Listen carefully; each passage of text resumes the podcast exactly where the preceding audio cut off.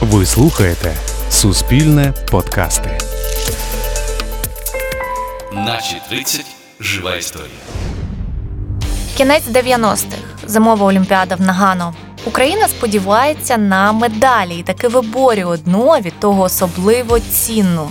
Ця розповідь про єдине українське срібло в Японії 98-го. Про те, як чемпіонів переманювали інші держави, спокушаючи гарними умовами, як за олімпійські медалі нарешті почали платити в Україні, що тримає людей у спорті, і як зробити так, щоб на кожній олімпіаді Україна була на п'єдесталі.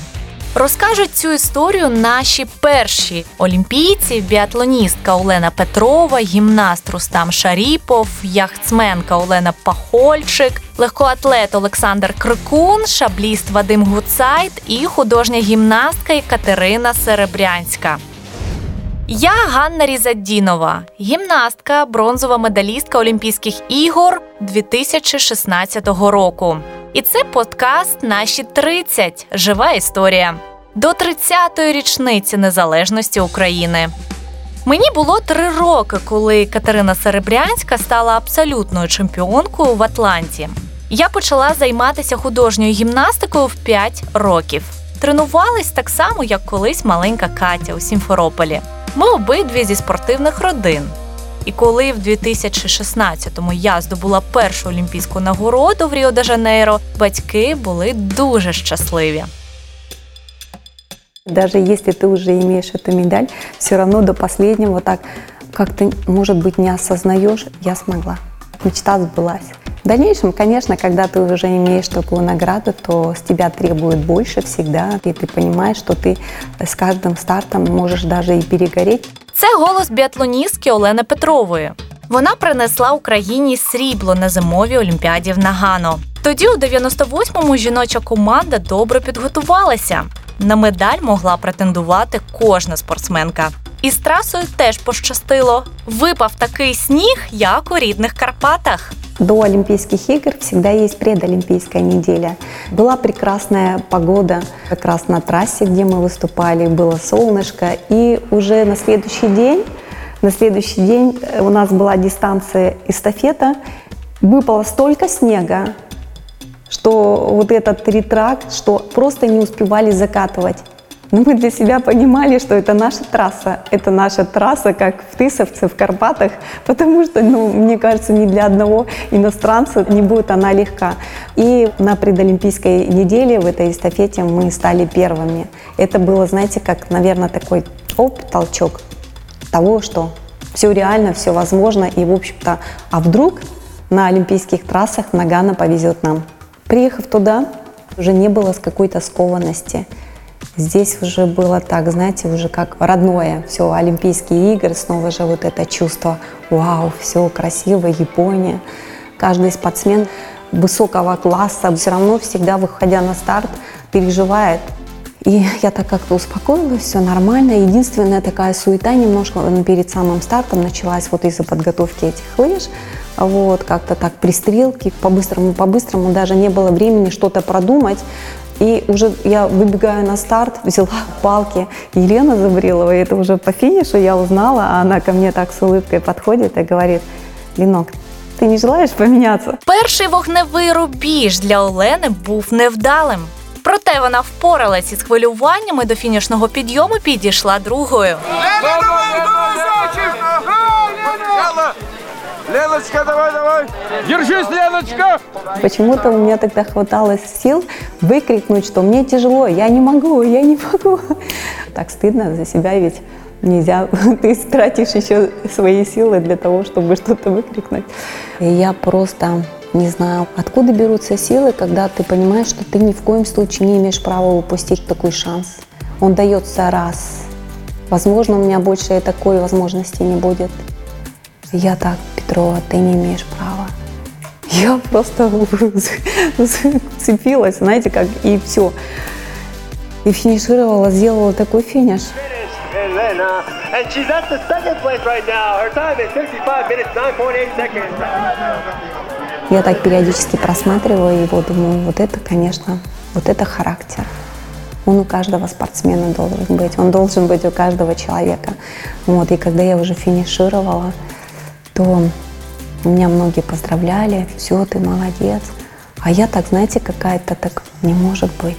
Вот это осознание, оно как раз пришло, когда я уже получила олимпийскую медаль. Вот тогда это было осознанно уже то, что я сделала что-то такое невероятное для своей команды и для нашей юной страны Украины. Успіхи українських спортсменів помітили у світі і почали переманювати. Олену Петрову, яка прийняла українське громадянство, кликали на батьківщину в Росію. Я помню, когда после игр 98 года, уже после медали, да, конечно, в России тоже были предложения вернуться, ты же наша, и я, конечно же, нет. Я никогда не думала об условиях. Что мы в жизни бы не потерпели, это предательство, измены. И здесь такая же ситуация. Если уже в свое время я говорила, что меня здесь приняли, я стала гражданкой Украины, и я, наверное, не имела права предать ту территорию, которая э, мне открыла дорогу вот как раз в мировой спорт. И даже речи не шло о возвращении на родину. Хотя родители мне тоже, мама говорила, доченька, может, здесь лучше, здесь можно больше заработать. Я говорю, мам, ну не в этом же дело, ну не в этом же счастье. Если тот тренер не пригласил бы меня в эту Украину, в эту страну, кем бы я была, кем бы я стала, Переманювали спортсменів не тільки грошима, а й соціальними гарантіями. Гімнаст Рустам Шаріпов після закінчення кар'єри відкрив власну справу в Україні, але каже, з бізнесом йому заважали. Гроші закінчились. В 96 году, после Олимпиады, когда у нас были показательные в Америке, мне предложили, сказали, оставайся, пожалуйста. На тот момент все, что я мог, сделал для гимнастики, для федерации, для Украины.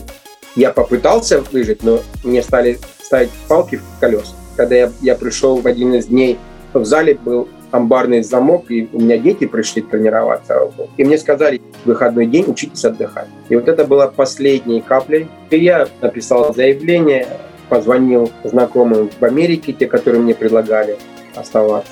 И они мне буквально в течение трех-четырех дней прислали билет. И через неделю я собрал маленькую сумочку, и я уехал. Переехал, и все начал заново. Після перемоги в Барселоні у 92-му Вадима Гуцайта кликали в Росію. Попереду в 22-річного шаблісту було щонайменше 10 років активного спортивного життя. Саме таких і шукали. Ну, пропонували, ви ж розумієте, що на той час ми була потужна команда. Я був на той час один із найкращих у світі. І чому, наприклад, в Москві їм не мати таких спортсменів, таких як я. Я пам'ятаю, ми сіли з е, мамою, з татом, з братом, бабушкою і поспілкувалися. Ви знаєте, для мене було Київ, моя батьківщина, мої батьки, мої друзі. Я виріс в Києві, мої тренери, вся моя команда. Ви знаєте, для мене це головне. Тобто для мене це було все таке рідне, що для мене поїхати на той час фехтувати за Росію, для мене збірна України, з якою я зростав, з якою я став чоловіком, з якою я став спортсменом. Моє рідне Динамо, я ж пішов, я був дин- динамовець, я був юний динамовець, тобто я завжди був своїм. Тому для мене, ви знаєте, тут не стало питання переїзду в Росію чи залишатися в Україні. Було тільки одне: я буду вдома. Наші 30 жива історія. У 90-х за кордон переїхало чимало тренерів, серед них і наставних яцменки Олени Пахольчик. Наш тренер Віктор Владимирович Коваленко якраз перед Сіднеєм і прийняв таке рішення поміняти країну, тому що він зрозумів, що ті умови, які мають бути в Україні, їх немає. В Сіднеї, на жаль, були дві олімпійські медалі австралійські. І на сьогоднішній день у нього є така назва медалмейкер, тобто майже кожну олімпіаду у нього є медаль. Багато поїхало. Хотілося б, щоб такі тренери залишалися в Україні. Олександр Кракун роздумував над переїздом в Естонію, де йому дуже подобалось. Але поміркувавши, думаю, ну де б ти не був, ти ж завжди іностранець, да? як, як би ти там не жив. Тут мама, тато, тренер, друзі. Тому моє бажання було десь на хвилин 15, може 10, коли я був останній раз в Естонії. Я ні разу не пожалів, що я нікуди не уїхав. Е, Більш того, серед моїх друзів, мабуть, я не пам'ятаю, щоб хтось уїхав. Е, Ми були щасливі, можливо, що ми не знали, які ми нещасні. Да?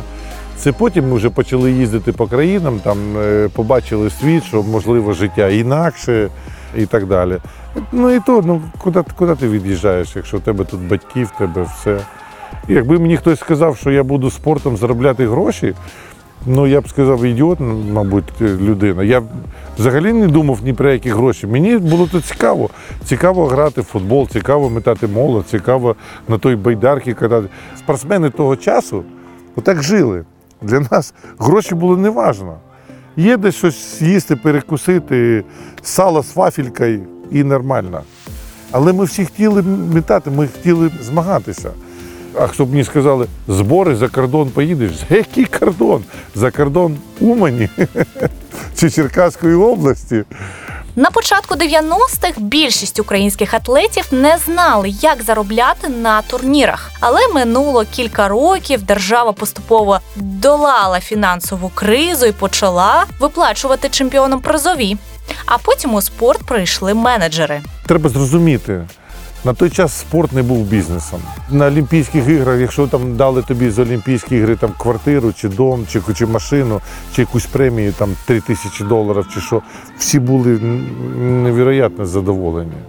Це вже тоді, коли пішов там професіональний спорт, і в Радянському Союзі почали там хокеїсти їздити в НХЛ, і вже ми почули, що якісь гроші можна цим заробляти, не отримувати заробітну плату, а можна щось заробляти, будучи їхачи за кордон, виступаючи на змаганнях.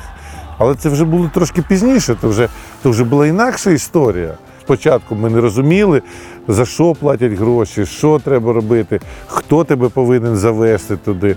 Появилось нове слово менеджер. Це людина, котра домовляється за тебе, що ти можеш туди приїхати, там змагатися, получиш якісь гроші. Коли також в мене з'явився менеджер, я виїхав якісь 100 доларів заработав. Ой-ой! За першу в історії України олімпійську медаль біатлоністка Валентина Цербенесіна отримала від держави 5 тисяч доларів. Шаблістові Вадиму Гуцайту після перемоги на Олімпіаді дали квартиру в спальному районі Києва. Я мешкав з батьками, але після Олімпійських ігор на той час мені мер міста Києва, тоді всім олімпій, всім всім чемпіонам е, виділили квартири. А тоді це ще були піски, тільки розпочиналось будівництво. Там мені дали двохкімнатну квартиру в 93-му році. Пізніше, в 96-му, перед Олімпіадою в Атланті, майбутнім медалістам пообіцяли бонуси: золото 50 тисяч доларів, срібло 30, бронза 20. При цьому винагороду виплачували саме в доларах, а не в гривнях. У 98-му після срібла в Нагану біатлоністка Олена Петрова отримала від держави 30 тисяч доларів. З них заплатила податки і вийшло 23. Ще у 94-му після Лілі Гамера, тодішній очільник Сумської області, виділив усім учасникам Олімпіади із Сум по однокімнатній квартирі. Так Олена мала власне житло 21 рік. Прилетели в Киев, премьер-министр точно тогда встречал, Пустовойтенко был. Я помню, меня тогда спросил, Елена, есть ли какие проблемы, то обращайся, пожалуйста, можешь квартиру в Киеве. А я думаю, нет, нет, у меня есть мой город Сумы. Сумы, э, руководители, люди, которые не хотели бы, чтобы я переезжала в другой город. Да, конечно, это возможно, такой, знаете, как о- о- ошибка, можно было бы не отказываться. Но вот в то время как-то так, ну, не знаю, чистые намерения, и вообще не было тех каких-то, знаете, дум, мыслей о том, чтобы переехать с одного города в другой.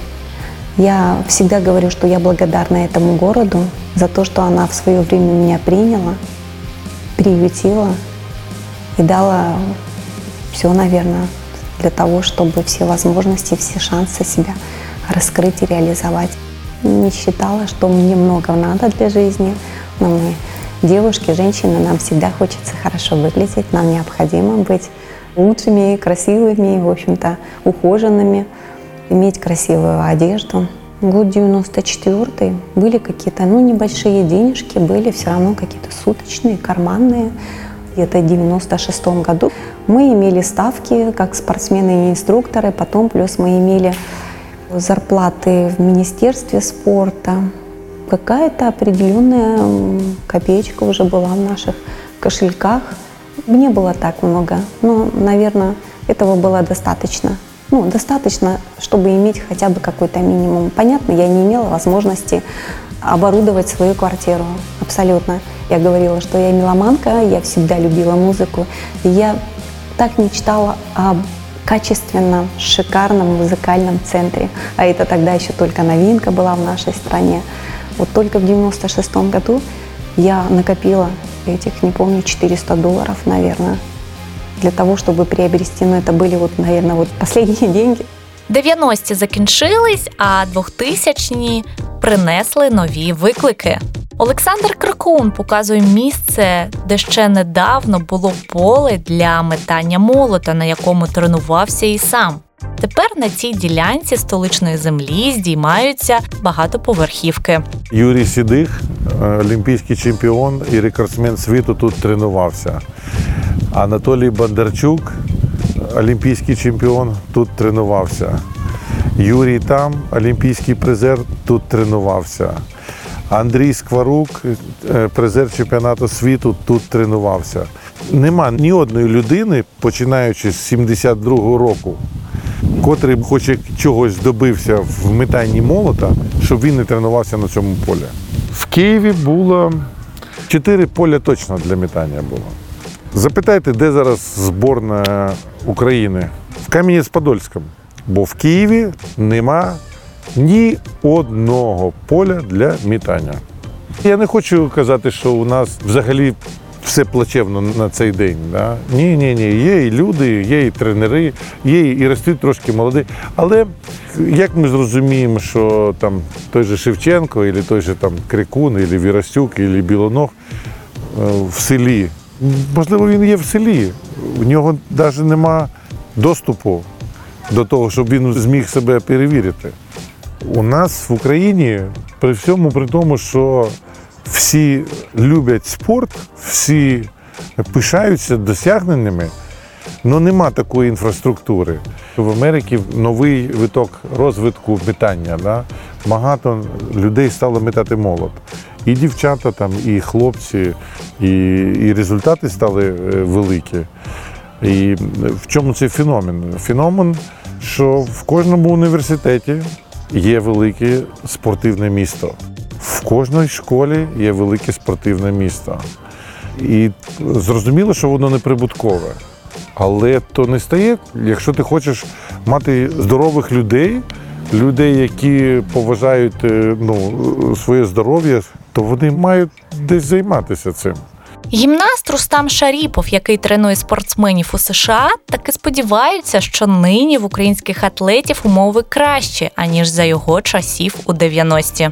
Мужская сейчас стала опять прибавлять, и, и молодое поколение очень хорошее.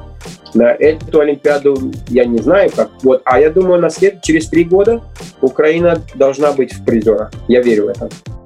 По українському вітрильному спорту вдарила війна. У Севастополі була вітчизняна база олімпійської підготовки. Тепер українські яхтсмени тренуються в Одесі, Києві, Дніпрі та Миколаєві. Цьогоріч уперше українські вітрильники не поїхали на Олімпіаду. Спортсмени, які на той час були севастопольцями, на півострові проживали, то вони там і залишилися так. На сьогоднішній день, на жаль, на Олімпійських іграх в Токіо у нас немає жодної ліцензії. Це вперше. Тому що якби всім потрібно займатися, і в це потрібно вкладати і гроші, і знання, і не вистачає ресурсів. Я вважаю, що розвиватися мають і спортсмени, і тренери. А зараз у нас дуже популярний і це перший клас вітрильний оптиміст. І зараз батьки дуже дуже зацікавлені, і у нас цей флот самий-самий великий в країні. Більше ста яхт на чемпіонаті України. А в світі ганяється, виступають на чемпіонатах світу Європи до 500 яхт. Всі останні олімпійські класи, на жаль, похвастатися нема чим. Насправді мені дуже хотілося б, щоб вітрильний спорт у нас в Україні розвивався. Хай це буде Одеса чи ще десь збудували справжній сучасний яхт-клуб з усіма умовами е, для проведення змагань для всіх класів яхт. Ось і щоб вітрильний спорт розвивався, щоб якомога більше дітей приходили і займалися. Гімнаст Рустам Шаріпов з родиною зараз живе у США. Він 12 років віддав професійному спорту, 22 роки працює як тренер. Я не жалею, абсолютно. Я все равно я добился результата, который никто у меня не отымет. Я двукратный олимпийский чемпион. Катерина Серебрянська знайшла у житті баланс. Вона власниця студії, де тренують дітей, але не для спорту високих досягнень, а для здоров'я. Тепер у Катерини є і улюблена робота і час для відпочинку. Я не знаю, как у кого, мой путь был очень сложный, очень трудный. И я вернулась назад. Я не знаю, в следующий раз, не второй раз, в следующий раз, когда я буду рождаться, тогда приму решение. До того, как я, скажем, решила там, на серьезные изменения в своей жизни, мне очень хотелось попробовать жизнь обычного человека, когда ты можешь встретиться со своими друзьями и иметь возможность отдохнуть, просто отдохнуть, полежать с книжкой, восстановиться. Я не знаю, путешествовать не только, когда ты прилетаешь на соревнования, аэропорт, гостиница, спортивный зал и обратно. Хорошо, чтобы был баланс. Хотела бы я пройти второй раз? Я не знаю, но своим детям такого пути я точно не пожелаю. Шабліст Вадим Гуцайт із березня 20-го очолює Міністерство молоді та спорту. Я взяв шаблю з 10 років, і от в цьому році мені 50, а вже 40 років я шаблю в руках. Жажда перемоги. Мене втримало в спорті. Медаль, медаль на Олімпіаді це, знаєте, як спортивний такий наркотик. От коли ти становишся, заходиш на п'єдестал, коли ти отримуєш олімпійську медаль, ти розумієш, що це таке, і потім з цим відчуттям ти живеш все своє життя. І от я от до 96-го року і до 2000-го, коли ще я був спортсменом, я е, жив тільки от з такою м- з такою цілею, метою, з таким е, яким там відчуттям, що я ще раз хочу зайти на п'єдестал.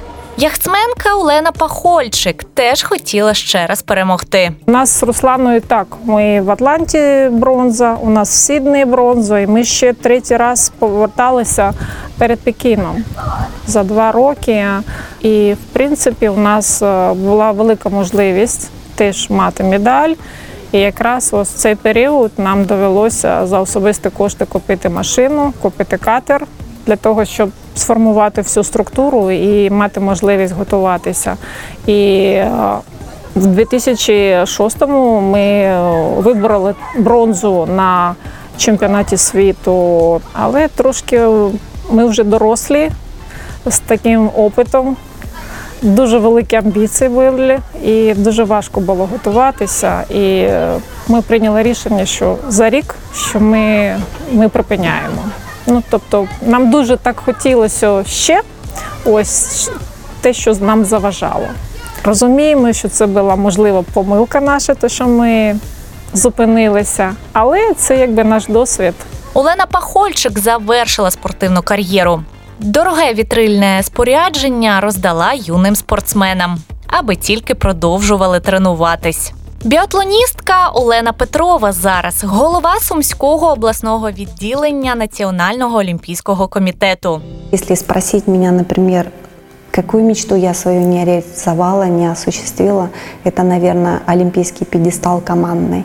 Потому что для меня было важно, чтобы мои подруги по команде тоже также поднялись вместе со мной четверкой на вершину успеха уже на Олимпийских играх.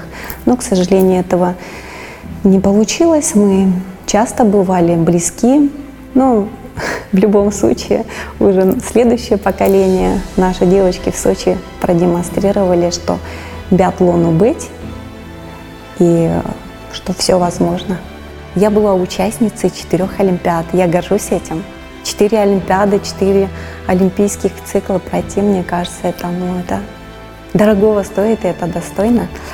На тебя возлагается ответственность, но надо справляться, потому что зачем тогда быть спортсменом? Я Ганна Різаддінова. Це був подкаст лабораторії журналістики суспільного інтересу. Наші 30. Жива історія для Суспільного до 30-ї річниці незалежності України. Над подкастом працювали авторка сценарію Оксана Оліник, журналісти Галина Бойко, Анна Цигима, продюсерка Анастасія Коріновська, редактор Влад Азаров, звукорежисер Максим Никитенко, керівниця і головна редакторка проекту Наталя Гуменюк. Наступний випуск про тих, хто повернувся з афганської війни, про хлопців, яких відправив воювати радянський союз, і котрі повернулись в Україну, яка їх туди не посилала.